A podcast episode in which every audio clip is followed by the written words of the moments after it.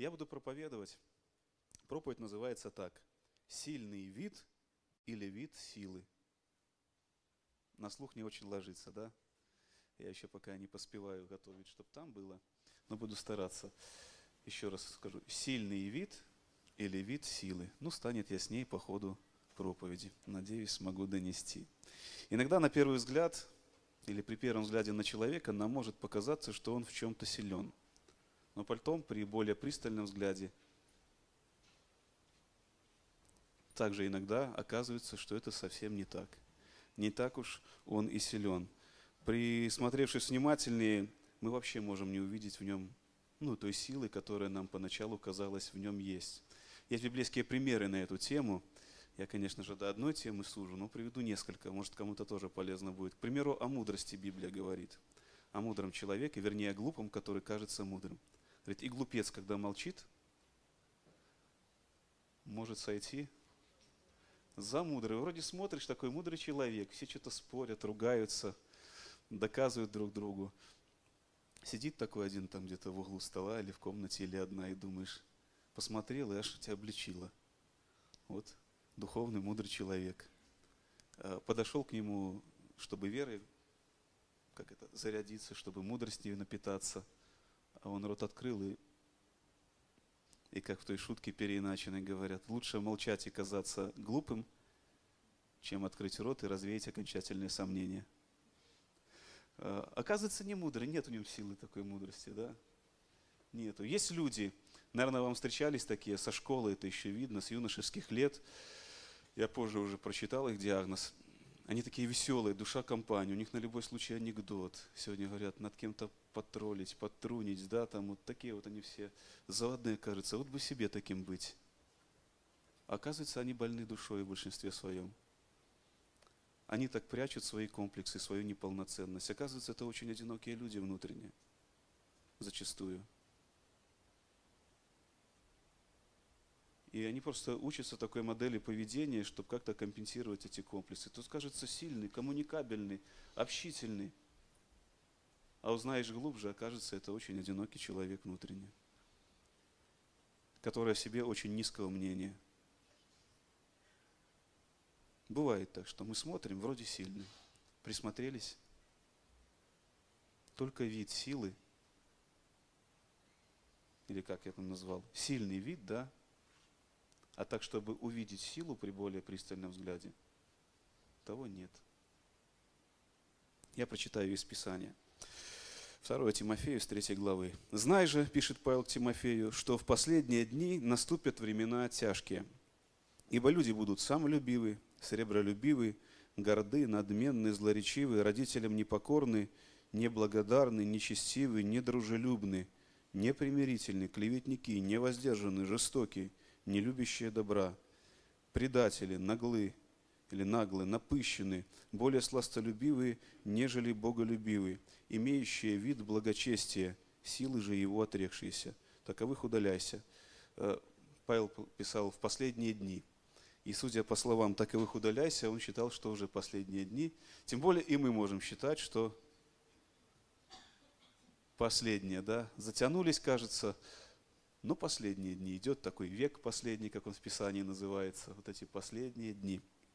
А, эра после Христа, после Его рождения, смерти и воскресения. И вот в эти дни восстают разные люди, о которых резюмируя, Павел говорит, имеющие вид благочестия, силы же его отрекшиеся. Вот этот стих, он меня бередил последнее время, может даже несколько месяцев. Я все переживал, о нем думал, вот сегодня молился и пришло попроповедовать на эту тему. Хотя думал, надо на попозже отложить. Ну, наверное, здесь многого не скажешь, больше, чем говорит Писание на эту тему. И я вник, и мне на поверхности вот такие переживания были немножко о другом на самом деле, думалось, когда этот стих был просто в памяти. Но вот изучая Писание на эту тему, э, сузилось сузилась тема, сузилось повествование. Я думал, здесь имеется в виду более широкий спектр вот этой силы, что под этой силой подразумевается. Оказывается, очень простые вещи и уже избитые в наших проповедях, но я, тем не менее, буду об этом говорить. Иногда внешняя благочестивость может быть основана отнюдь не на правильном основании. Есть какие-то внешние признаки благочестия. Люди так смотрят на человека, и им кажется, что вот он благочестив. А правильной силы там нету. Я буду такие слова говорить. Там есть, конечно же, всегда сила, за какой-то внешностью стоит какая-то вера всегда, что-то внутреннее. Но не всегда основание у этого благочестия, если мы сегодня говорим о христианском благочестии, бывает правильным. Что такое благочестие в сути? Если мы пристально посмотрим на это слово, там в тексте Писания, оно раз 15 в Новом Завете упоминается, небогатая тема на самом деле, но она стоит в очень важных рядах со спасением.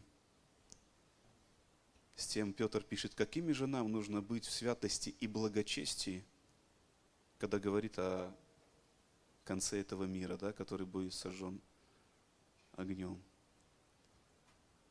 Такой жизненно важный аспект нашей жизни, нашего поведения или сознания прежде всего. Итак, благочестие. Оно еще имеет такие переводы. Благоговение и почтение к Богу. И вот на основании вот этих переводов, видимо, Вихлянцев, есть такой словарь библейский Вихлянцева, э, выводит вот такое более широкое истолкование этого слова, понятия. Благочестие – это истинное почитание Бога, это принятие Божьих истин и исполнение заповедей, богобоязнь. То есть мы видим это. Благоговение, почитание Бога, принятие Его мнения, Его воли, богобоязнь. Противоположное значение нечестия в Писании не раз употребляется, нечестивые люди, да? Не просто грязные, что иногда нам подсказывает это русское слово, да, нечистые, там, нечестивые, а вот они неблагочестивые – честь их неправильно направлена. Иногда при первом взгляде на кого-то нам может показаться, что он благочестив, у него такой сильный вид. Однако позже более пристальный взгляд может показать нам иную картину. Присмотревшись повнимательнее, мы можем вообще не увидеть подлинного благочестия, силы этого благочестия. Это то, что относится к виду сил, к видению. Нету и все. Присмотрелся, нету. Сегодня речь пойдет о сильном благочестии и о нас – Сегодня каждому из нас звучит призыв более пристально посмотреть на свое благочестие. Сегодня звучит призыв, как минимум, не отрекаться от силы благочестия, а как максимум вернуться к утраченной, к этой утраченной силе. Сегодня я буду говорить о том, каковым на деле по силе должно быть христианское благочестие, и как его достигать и хранить. Пусть Бог нас благословит. Первое, на что я хочу обратить внимание, так это на то, что христианское благочестие должно соответствовать Божьей воле, а не ожиданиям и фантазиям людей, или еще хуже, бесов. Согласны с этим? Христианское благочестие, исходя из понятия благочестия, должно быть основано на Божьей воле. Дух же ясно говорит, опять Павел о последнем времени, что последние времена отступят некоторые от веры, внимая духом обольстителям и учением бесовским, через лицемерие лжесловесников, сожженных в совести своей, запрещающих вступать в брак, употреблять в пищу то, что Бог сотворил, дабы верные, познавшие истину, вкушали с благодарением. Ибо всякое творение Божье хорошо, и ничто не предосудительно, если принимается с благодарением, потому что освящается Словом Божьим и молитвою. Внушая сие братьям, будешь добрый служитель Иисуса Христа, питаемый словами веры и добрым учением, которому ты последовал. Негодных же и бабьих басен отвращайся, а упражняй себя в благочестии, ибо телесное упражнение мало полезно, а благочестие на все полезно, имея обетование жизни настоящей и будущей. Вот опять о важности благочестия – имеет обетование жизни настоящей и будущей. В чем здесь суть в этом отрывке? На что я хочу обратить внимание? На то, что люди иногда делают или выдают под видом благочестия. Это один из примеров, я еще несколько приведу, и, наверное, можно найти в нашей реальности такое мнимое благочестие, где Павел говорит о лицемерии людей, говорит о бесовском наваждении таком, под действием которого иногда оказываются люди, которые считают, что они веруют во Христа, и под действием которых вот этих бесов начинают себя вести определенным образом, выказывая себя благочестивыми, праведными людьми. А мы иногда смотрим и думаем, действительно благочестивый. Это зависит от того, насколько такое заблуждение воспринимается как норма со временем. Вот здесь, к примеру, видимо, такая проблема была, на что Павел обращает внимание, обращаясь к Тимофею. Говорили, что вступать в брак нельзя. Ведь такие выводы можно сделать косвенно из слов Иисуса и того же Павла. Павел пишет, лучше оставаться одному. Иисус говорит, некоторые себя скопили для Царства Божьего – и показывает это как бы как лучший пример, и можно вырвать из контекста и сказать, все, братья и сестры, в новую заветную эру не надо ни брака, ничего не надо. А если сильно хочется?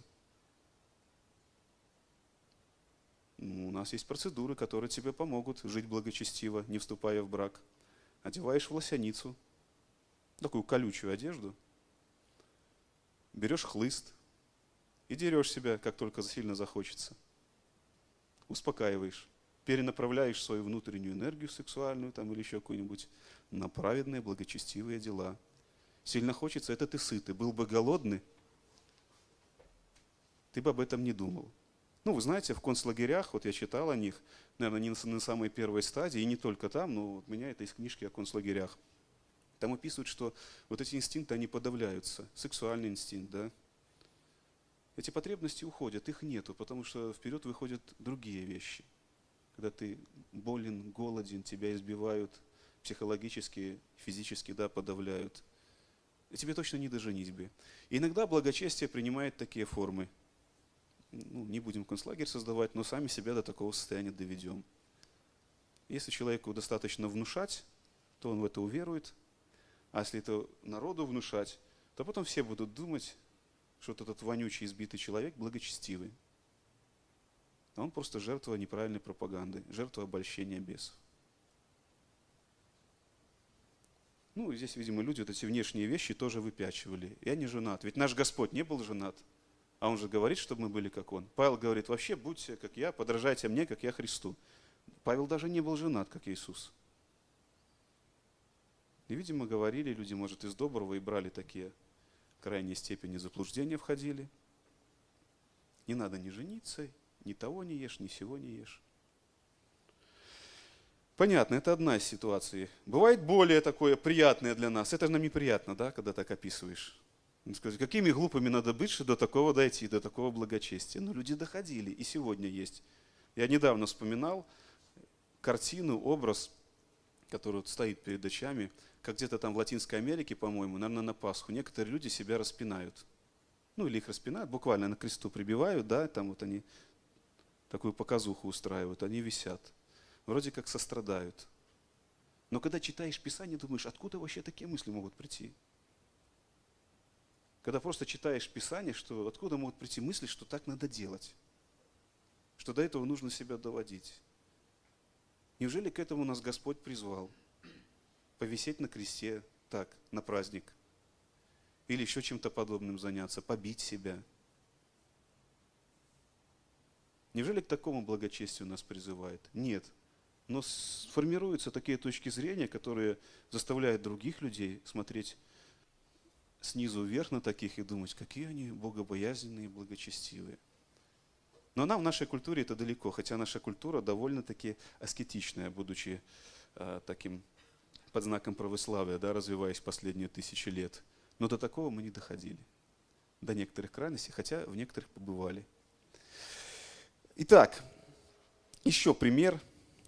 Тому же Тимофею Павел пишет, я пока маленький отрывочек прочитаю. Он говорит, пустые споры между людьми поврежденного ума, чуждыми истины, которые думают, будто благочестие служит для прибытка. Удаляйся от таких. Во все времена во времена Иисуса, во времена Павла и в наши времена есть такие представления, что если ты благочестивый, то есть истинно живешь с Богом, то ты будешь богат.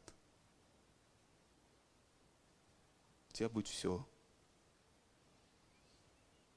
И человек внешне представительный, если еще говорит, что в Иисуса верует, это ему все Иисус дал, создает вид благочестивого человека. А иногда пристальнее посмотришься – а у него там, где у тебя совесть за километр стучит, она вообще никогда стучать не начинает. Ну так он материальные блага приобретает. У него нет проблем с тем, чтобы там законно поступить так, но потратить для сначала силы на то, чтобы поискать в законе лазейку, чтобы что-то приобрести. Или вообще совесть не мучает, там здесь даже неверующих мучает в отношениях друг с другом с целью получить доход. Понятно, да? Этот пример для нас ближе. Он даже у нас, у некоторых укоренен, к сожалению, что подлинно благочестивый человек, искренне верующий, по-настоящему верующий, вот он будет богат. Но Писание Нового Завета этому не учит. Я уже не раз говорил, оно нас учит наоборот, что тебя могут забрать все за Иисуса. И подлинно верующие люди иногда проходят и проходили такой путь. У них забирали все. И Павел пишет, мы нищие, да? Мы ничего не имеем. Он говорит как раз таки об этом. Он вообще как странник жил. Ну, как Иисус действительно. Своего ничего нет. Но всех обогащаем. Есть то, как апостолы говорят, серебра и золота нет у нас, да? Но то, что имею, то даю. Было больше, было имя Иисуса Христа, была вера в Него и жизнь с Ним. Поэтому это тоже ложное представление о благочестии. Иногда некоторых людей для нас делает недоступными. Недавно с одним братом общались, хорошую идею, так вот, благодаря его рассуждениям во мне сформулировалась, о братстве людей в церкви. Всегда это понимаешь, но иногда какие-то идеи глубже доходят. Ведь у нас тоже вот есть пастыря, епископы, да, кто-то пророческий Бог дал дар, кто-то в порядке помогает пока, кто-то хозяйственник, разные дары, так? И они налагают разную ответственность. С учителей Бог больше спросит, допустим. Ну, к примеру, есть и ответственность, в некоторых ситуациях она и власть есть. Но когда мы сидим за одним столом,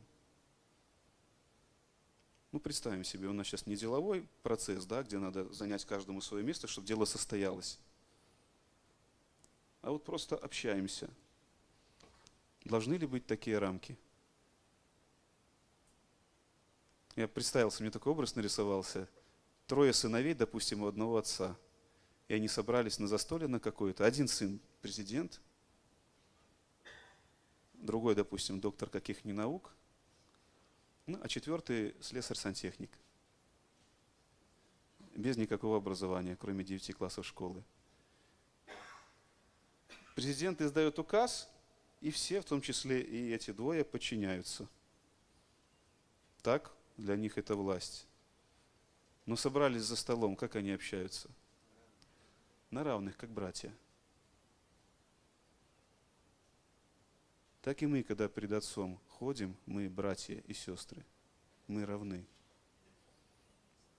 А иногда вот это благочестие рисует у нас, создаются такие образы, что за каким-то титулом хотя это не титул, мы делаем титул. Ну, к примеру, пастор там или еще кто-то автоматически закрепляется ореол, супер благочестие, пастор, там еще кто-то недостижимость. Иногда люди это подкрепляют, культура церковная подкрепляет это, но так не должно быть. Иногда это только вид благочестия. Вот стоит там, ну, допустим, я сегодня соответствую, костюм неплохой – как пастор стою тут, ораторствую, проповедую. А потом подойди поближе. Сначала будет казаться за счет культуры нашей, что там, ну, служитель, проповедник, начальник, вроде так вот что-то значит. А поговори, а благочестия нету. В том смысле, о каком Писании о нем говорит. Подлинного и нету. Так и с кем-то с другим может оказаться. Просто кто на виду, оно видней в итоге. Так происходит. Итак, христианское благочестие должно соответствовать Божьей воле, а не ожиданиям, фантазиям и фантазиям людей, еще хуже беса, вот мы читали. Так, еще пару примеров из Евангелия. Господь Иисус не раз обличал своих религиозных современников в лицемерии, в несоответствии их внешнего вида и намерениям, их намерениям, в несоответствии их благочестия тому, к которому их призвал Бог. Есть много заповедей в Ветхом Завете, по которому должны были жить современники Иисуса, да, иудеи, евреи, находящиеся в завете, в этом завете с Богом. Но Иисус не раз обличает, вы отменили, да еще Ветхий Завет говорит, отменили заповедь Божью заповедью человеческой. Он приводит пример. Вы говорите карван или корван, как там правильно. То есть дар Богу то, чем ты от меня, папа или мама, могли бы пользоваться. Бог говорит, ты должен почитать, ты должен заботиться о родителях. Наверное, отношения натянутые, поэтому чем родителю, к примеру, копейку дать, если там нужда. Раньше же не было пенсии, сегодня родители, иногда пенсия кормит целый род чья-то. А тогда так не было. Тогда так не было. Если еще немощный человек и не хочется, что сделать? Это Богу посвящено. Родители говорят, помоги. А я Богу это посвятил. Это время, силы, тут наше можно переносить. Это один из примеров. Когда внешнее благочестие, я же Богу посвятил, я обед дал Богу. Внешне благочестиво звучит, все думают, о, да, какой духовный. А Слово Божие, откровение Божие, Господь Иисус говорит, нет. Это благочестиво перед людьми. Ты выглядишь, а подлинной силы нету. Подлинного богобоя... подлинной богобоязненности, почитания меня, Бог говорит, в этом нету, силы нету. Дальше что скажем? Второе. Поговорим о том, что предшествует и что, ну, благочестию, что предшествует благочестию и что из него следует. Это в таком хронологическом смысле, как мы сейчас прочитаем, хотя эти вещи все взаимосвязаны, но вот они в том отрывке, который сейчас прочитаю, в определенном порядке изложены. Что-то до благочестия и потом что-то после благочестия, как итог. У Петра говорится так – как от божественной силы Его даровано нам все потребное для жизни и благочестия через познание призвавшего нас славу и благостью, которыми дарованы нам великие драгоценные обетования, дабы вы через них сделались причастниками божеского естества, удалившись от господствующего в мире растления похотью, то вы, прилагая к всему все старание, покажите в вере вашей добродетель. Так, в добродетели рассудительность, в рассудительности воздержание, в воздержании терпение, в терпении благочестие. Смотрите, это вот до благочестия идет. Без этого благочестия нет. Это не благочестие, если этого нету. А если это есть, то оттуда вытекают некоторые последствия. В благочестии братолюбие – в братолюбии любовь. И там хорошее обетование. Если это в вас есть и умножается, то вы не останетесь без успеха и плода в познании Господа нашего Иисуса Христа. А в ком нет всего, тот слеп, закрыл глаза, забыл об очищении прежних грехов своих. Посему, братья, более и более старайтесь сделать твердым ваше звание и избрание. Мы сегодня читали, да? Одно дело звание, другое избрание. Так, поступая, никогда не приткнетесь. Ибо так откроется вам свободный вход в вечное Царство Господа нашего и Спасителя Иисуса Христа. Смотрите, как важно благочестие. Подлинное благочестие. Теперь перечитаем серединку этого отрывка еще раз с небольшими комментариями. Сначала о том, что предшествует благочестию, или из чего оно формируется. Покажите верой вашей добродетель. Что значит добродетель? Ну, значение этого слова следующее. Нравственное совершенство, превосходное качество, добродетель, благородство. Мы же дети Бога, очень благородные, вы знаете. И надо этот статус подтверждать, не позорить Отца. Нравственное совершенство – это то, как мы себя ведем на основании каких-то внутренних переживаний, да, какие у нас нравы. А нравы наши должны воспитываться в свете Слова Божьего. Должны быть покорны Ему. Но это и есть благочестие, мы читали – почитание Бога, богобоязненность. Да?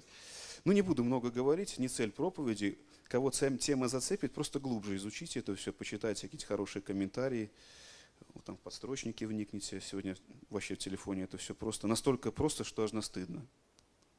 Раньше нужно было читальные залы, библиотеки бегать, я еще времена помню, чтобы найти что-то. А теперь оп, оп, оп. потратил полчаса, и у тебя настроено столько функций, что можно диссертацию писать. У тебя все под рукой все под рукой. Хорошо. Итак, нравственное совершенство, превосходное качество, добродетель, благородство. Вот в этой добродетели нужно показать рассудительность. И обычно под рассудительностью мы подразумеваем, а, кому подавать подать, а кому нет. Человек потратит на водку или на еду. Закрепилось, к сожалению, так. Но тема вообще о другом. Здесь Петр пишет вообще о другом. Вот это слово, не знаю, почему именно этот синоним взяли – русский для того, чтобы обозначить стоящее там в тексте греческое слово. Но вообще его значение, вот этой рассудительности, это знание, ведение. То есть добродетели нужно показать знание и ведение. Что за знание и что за ведение? Это то, о чем мы уже сказали сегодня не раз. Это показать, что ты знаешь Бога, Его волю, что ты ведаешь Его. Где-то сказано, да, издревле, что гибнет народ от недостатка ведения. И смотрите, я сейчас немножко к практике нашей, к опыту обращусь. Что значит от недостатка ведения? Нету знания, оно недоступно было у евреев? Нет. От нежелания знать. И нам сегодня дано знание от Бога. Нам сегодня дано Слово Божье. Нам дана Библия, нам дана церковь. Целые институты развиты, чтобы учить этому, этой Библии. Так, все дано нам. Дана способность читать, грамотность дана. Нету зрения, можно послушать. Нету слуха, можно Брайлем. Литература тоже есть, в меньшем доступе, но есть. Сегодня столько дано по сравнению с прошлыми временами, чтобы мы ведали, чтобы мы знали, что значит добро перед Богом, а что зло. Поэтому в добродетели нужно показать то, что мы знаем. Нужно приложить усилия и узнать, разведать, да, в рассудительности или в этом знании, ведении нужно показать воздержание. Что такое воздержание? Ну, слово воздержание такое, о чем оно? От самообладания яснее, так? Надо показывать самообладание. То есть Господь нам, Петр пишет, дал нам все. Мы причастники Богу стали. Нужно показать, что мы владеем собой, а не наше собой нами. Нам нужно через познание Божьей воли, через делание Божьей воли овладеть собой, держать себя в своих руках. Ну, уже покоренных Богу. Много сказал, не буду, не буду говорить. То надо еще именинников не спеша поздравить. Так. Итак, уже самообладаем. Теперь надо терпеть. В самообладании показывается терпение. Что такое терпение? Петь в терниях, да? Нет, иногда люди так слова разбирают. Значит, это когда ты способен петь в терновнике. Я думаю, не об этом слово даже русское, но вот более, скажем так, выдержка значения этого слова греческого – это выдержка, стойкость, постоянство – перенесение трудностей, выносливость. Вот такой спектр значений, говорящих нам о том, что такое терпение. Перенесение трудностей, выносливость, постоянство. Вот в той добродетели, в знании, самообладании. Понимаем, да? Потому что мы иногда переносим эти качества на что-то. Вот надо учиться вот в этом. В благочестии – а нет, в терпении благочестие, мы уже говорили, что такое благочестие. Это почтение к Богу, э, богобоязненность. И вот в этом надо показать братолюбие. Простое слово, у него только одно значение. Филадельфос, да? Братолюбие. Любовь к братьям. А из этого вытекает любовь. Эту лестницу можно рассматривать из того края, из того края. Ходить по ней туда-сюда. Она вся об одном же, но сегодня я застряю внимание на благочестии. И вот оно формируется из того, о чем мы уже прочитали не раз сегодня, и эпогеем благочестия силой. Такой кульминацией силы и благочестия является вот это самое братолюбие и любовь. Теперь с позиции этой посмотрим опять на то, что говорилось. И вот разные стереотипы нам создаются того, что такое благочестивый человек – читает много, молится, бьет себя, не бьет себя, красивый, богатый, или наоборот больной и, и вонючий. Ну, неважно, раз, по-разному, диаметрально противоположно рисуется представление о том, кто такой благочестивый. Но при более пристальном рассмотрении Слова Божьего, а потом и нас, мы можем понять, насколько благочестивы мы или те, о ком мы думаем, что это благочестивые люди. Насколько они изобилуют всеми вот этими явлениями. И в конце концов, есть ли в них любовь?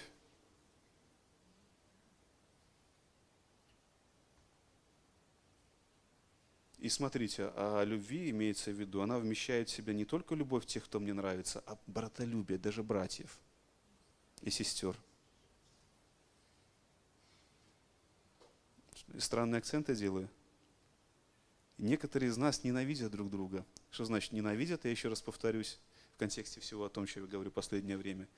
Библейское слово ненависть не подразумевает активного, как сказать, делания гадости человеку. Русское слово вполне передает его перевод. Нежелание видеть. Просто невесть, ненависть. Не хочу видеть. Такая там этимология или семантика, как там. Не хочу видеть все. Иди боком. А еще общих дел иметь. Да, но только не сыпь мне соль на рану своим лицом, да? Изыди, не хочу видеть. Плохого делать не буду, вроде как люблю. Нет, нежелание видеть, нежелание соучаствовать, нежелание жить общей нашей жизнью. Поэтому даже братолюбие.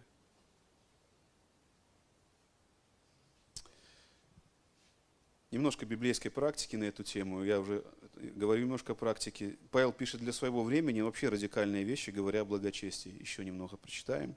Рабы под игом находящиеся должны почитать Господ своих достойными всякой чести, дабы не было хулы на имя Божье и учения. Те, которые имеют господами верных, то есть верующих христиан, не должны обращаться с ними небрежно, потому что они братья. Ну, вот видите, смотря какая пора отношений. Но тем более должны служить им, что они верные и возлюбленные и благодетельствуют им. Учись ему и увещевай. Кто учит иному и не следует здравым словам Господа нашего Иисуса Христа и учению о благочестии, вот учение о благочестии, видите? Вот применительно к ситуации рабства в то время, это вот учение о благочестии. Оно более широкое, это учение, но вот здесь нам дана такая ситуация. Это вот учение о благочестии, практическое применение. Кто не следует этому учению о благочестии, тот горд, ничего не знает, но заражен страстью к состязаниям и словопрениям, от которых происходят зависть, распри, злоречие, лукавые подозрения, пустые споры между людьми поврежденного ума, чуждыми истины, которые думают, будто благочестие служит для прибытка. Мы уже говорили об этом. Удаляйся от таких. Великое приобретение – быть благочестивым и довольным. Ибо мы ничего не принесли в мир, явно что ничего не можем и вынести из него. Имея пропитание и одежду, будем довольны тем – а желающие обогащаться впадают в искушение и в сеть, и во многие безрассудные и вредные похоти, которые погружают людей в бедствие и пагубу. Ибо корень всех зол есть сребролюбие, которому, предавшись, некоторые уклонились от веры и сами себя подвергли многим скорбям. Ты же, человек Божий, убегай сего, а преуспевай в правде, благочестии, вере, любви, терпении, кротости. Вот, казалось бы, такое немыслимое обстоятельство, рабство –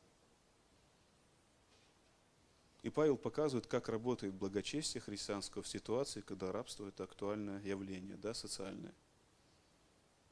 Вот. Как для нас этот текст переиначить, как применить к нам? Не раз мы говорим об этом, но есть о чем говорить. У нас же есть начальники на производствах. Или вы начальник, возможно, для кого-то. Я сам был начальником в некоторых ситуациях для верующих и знаю, как верующие относились ко мне как к начальнику. Не всегда, слава Богу. Я знаю. Поэтому иногда потом говорят, лучше работать с неверующими. Не лучше. Э, не лучше. По-разному бывает. Я видел, что люди потом пожинают, пытаясь доказать. Но, но да ладно.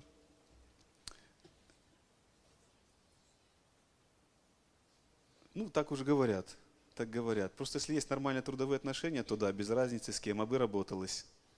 А когда к тебе относятся немножко неправильно, ты обеспечиваешь трудовой процесс, теряешь, вообще ни копейки не берешь, а в итоге ты должен там еще виноват, что ты матом не ругался и не гонял, то это плохо. Но есть у нашего народа такая черта, даже у верующих ее приносят за собой, что они без мата и без палки – без трех надзирателей не все хотят шевелиться. Это есть. Но, слава Богу, меняется. Или вы не заметили, что меняется? Должно. Да. Поэтому и говорим, что должно Что должно. Хорошо. К ситуации к такой. Я еще один текст прочитаю, тоже о благочестии и об отношении к тем, кто над нами стоит. Может, это братья в церкви, может, это в обществе кто-то, в семье Бог установил порядок, да? Христос, муж, жена, дети. Много вот таких иерархий, которые Бог установил, и в которых можно применять благочестие. Итак, прежде всего прошу совершать молитвы, прошения, моления, благодарения за всех человеков и за царей, за всех начальствующих, дабы проводить нам жизнь тихую и безмятежную во всяком благочестии и чистоте, ибо это хорошо и угодно Спасителю нашему Богу. И вот мы учим друг друга молиться за всех людей, даже за негодных, по нашему мнению, начальников, благодарить за них, благословлять. И это одна из форм благочестия, когда это внутри в нас, конечно же. Иногда ради безмятежной жизни, особенно в этих обстоятельствах, которые сегодня в мире у нас под боком происходят. Нам хочется тихой, безмятежной жизни, да? Для чего? Для тихой и безмятежной жизни. Чтобы сыто есть и, спахками, и, и, и мягко спать. А тут Павел пишет, зачем молиться? Не только, чтобы проводить жизнь тихую и безмятежную, но смотрите, в его мировоззрении, что значит тихая, безмятежная жизнь, это такая, которая идет в купе вот с благочестием и чистотой. Если смотреть на историю христианства, то получается нас при тихой и безмятежной жизни мы не можем жить благочестиво и чисто. В общем. Мы начинаем суетиться и жить неблагочестиво, в библейском смысле слова. Мы научаемся внешне быть благочестивыми. У нас есть служение, хотя нам далеко еще. Мы даже к дому молитвы и к служению относимся неблагочестиво. Не все. Большинство нормально относится, просто обычно нерадивое не большинство, особенно цепляет взгляд. А, негатив обычно заостряет внимание. Нам еще есть чему учиться, чтобы хотя бы внешне быть благочестивыми, но лучше с внутреннего, братья и сестры, начинать. И сегодня, какое бы тяжелое время не было, на, на днях, наверное, с женой рассуждали, э, эти рассуждения напомнили мне, или не женой, а потом женой, э, одно из повествований у Клайва Льюиса. Там у него есть такая космическая трилогия – он там, ну, фантастический рассказ христианский. И там показывается рассуждение Мерлина такого, помните, при дворе Карла, да, Великого, что ли, там был такой сподвижник у него. Он, с другой стороны, все это преподает, не как в современных фильмах и книжках. И, по-моему, он рассуждает, попав в наше время из того времени к простому человеку в дом, ну, эти события, Льюис жил вот там, вот после, наверное, ну, Первая, Вторая мировая война, вот в эти времена – попал к нашему человеку, он говорит, я не пойму, говорит, ты же, говорит, ну, говоря нашим языком, смерть смердом, или даже холоп вообще еще хуже. Говорит, ну спишь на постелях, на каких у нас и цари не спали. Ешь хлеб, какой у нас цари не пробовали. Только, а если представить о санитарии, представьте, как раньше ходили в туалет. Чего стоило принять горячую ванну или душ, или хотя бы холодную. А сегодня у нас все есть. Мы живем на цари отдыхают прошлых веков. Просто они отдыхают, вот, вот не знаю, как там, как еще слова подобрать более красочные, чтобы не ругнуться.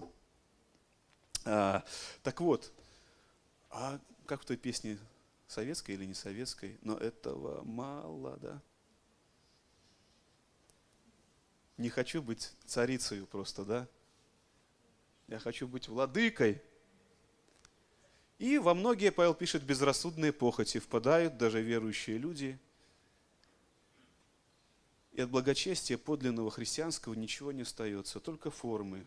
Появляются деньги, мы строим красивые храмы, которые просто своим видом, убранством заставляют благоговеть, да?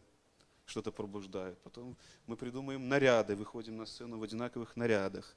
Ну вот форму создаем такую, которая вот цепляет наше сознание, и все так красиво, благоговейно – благочестивые люди.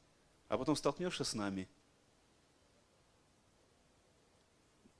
и, и думаешь, и думают люди, куда мы попали? Ну, я объясняю это легко, оправдываю нас, конечно же, и себя. Сбор больных и нищих.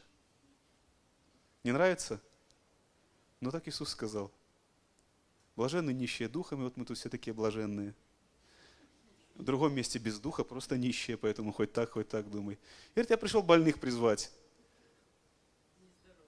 Но к чему пришел призвать? К покаянию, к выздоровлению. И мы должны выздоравливать. И в свете сегодняшней проповеди мы должны становиться более благочестивыми в разных сферах нашей жизни, узнавая, рассуждая о том, что есть воля Божья. Делая это добро в воле Божьей, в соответствии с волей Божьей, достигая, наконец, любви. Говоря вот эту тему, да, что я говорю сегодня?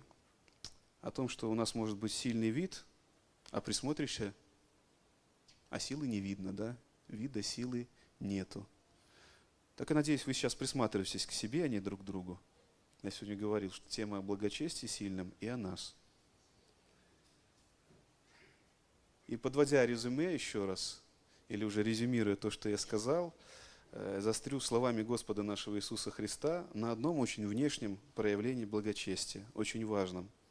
Он так говорит, «Заповедь новую даю вам, да любите друг друга, как я возлюбил вас, так и вы да любите друг друга.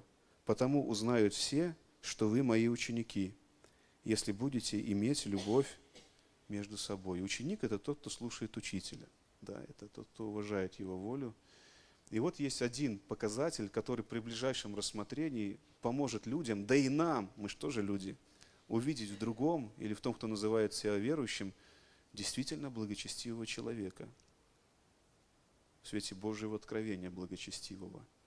Вот Иисус дал только один такой критерий. Мы много чем пытаемся показать свое благочестие и любовь к Богу. А Иисус один критерий оставил. Если будете иметь любовь между собой. Я опять о том же, да? О чем и предыдущие разы говорил. Ну, так Бог дает, наверное, надо добить, утвердить, с разных сторон об этом сказать, так, чтобы немножко свежее прозвучали простые вещи, которые так на поверхности и должны быть э, понятны нам и применяемы в жизни. Но это, братья и сестры, для нас. Нам нужно уходить от формализма, от попыток держать как это марку, да, всего лишь внешнюю. Потому что, знаете, в итоге легче бить себя кнутом с этими, с косточками или еще чем-то. Легче, чем научиться любить. Легче не есть. Как бы то ни было, она в нас изливается Богом. Бог, если нас призывает, Он нас этому учит. Вопрос в том, мы даем этому развиться или нет – на то и учеба, на то и проповеди, на то и Слово Божие дано, и Дух Святой. И на то Слово Божие звучит «достигайте любви», да? Нам даются задатки какие-то, оно у нас нарождается. Это как ребеночек зачатый, да? Если ему не мешать и плодотворная почва, он разовьется в полноценного в итоге человека, родится, вырастет, состоится, если его правильно кормить и правильно ухаживать. А если ему мешать, пытаться сначала абортировать, а да не получилось, потом еще как-нибудь его мучить, тогда, конечно же, что там получится? Моральный урод в итоге получится, требующий лечения и коррекции.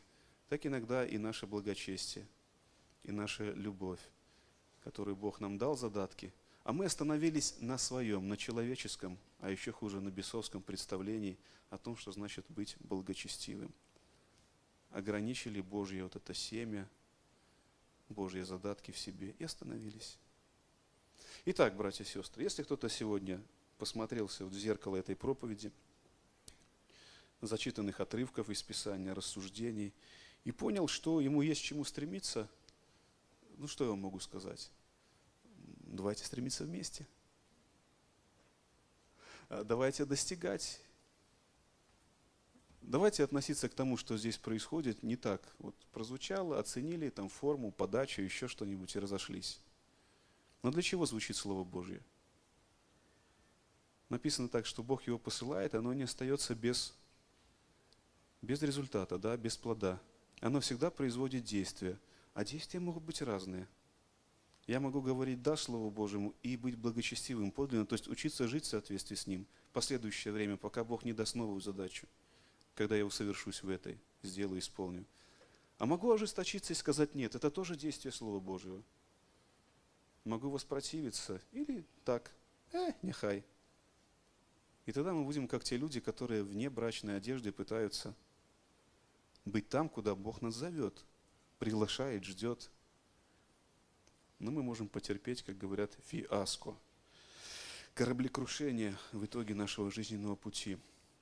Итак, сегодня я говорил о том, что благочестие, или у нас, как у людей, стремящихся быть благочестивыми, кто стремится, должен быть не только вид, вид тоже, кстати, правильный, соответствующий Божьей воле, но еще лучше, или прежде всего, сила. Сила. И я прошу, молитесь, ищите этого. Мы все живем в тяжелых обстоятельствах, по-разному тяжелых, и очень часто не являем благочестия в отношениях с родными и близкими – не являем любви, терпения и так далее. Мы не показываем их, а хотим, чтобы они спаслись. Но показываем им, знаете что, что спасения на самом деле нету. О котором мы говорим словами, нету. Что я имею в виду? Мы показываем, что как минимум оно не работает. Я говорю о нем, приди, то Бог там жизнь изменит, еще что. А моей жизни не работает не показываю, что я подданный царя, я там вошел уже хоть пяткой, да в Царстве Божьем. Это говорю не для того, чтобы кого-то удручить, а просто указать вектор, поправить направление, в котором мы все должны двигаться. Потому как время более-менее спокойно, дьявол нас накидывает 30 забот, которые нас утомляют, и мы остаемся без сил для духовного плода. А должны прежде всего Петр пишет, о чем думать.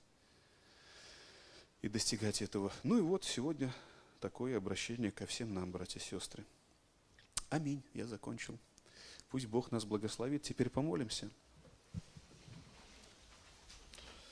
Молитесь в соответствии с тем, что у вас это слово родило.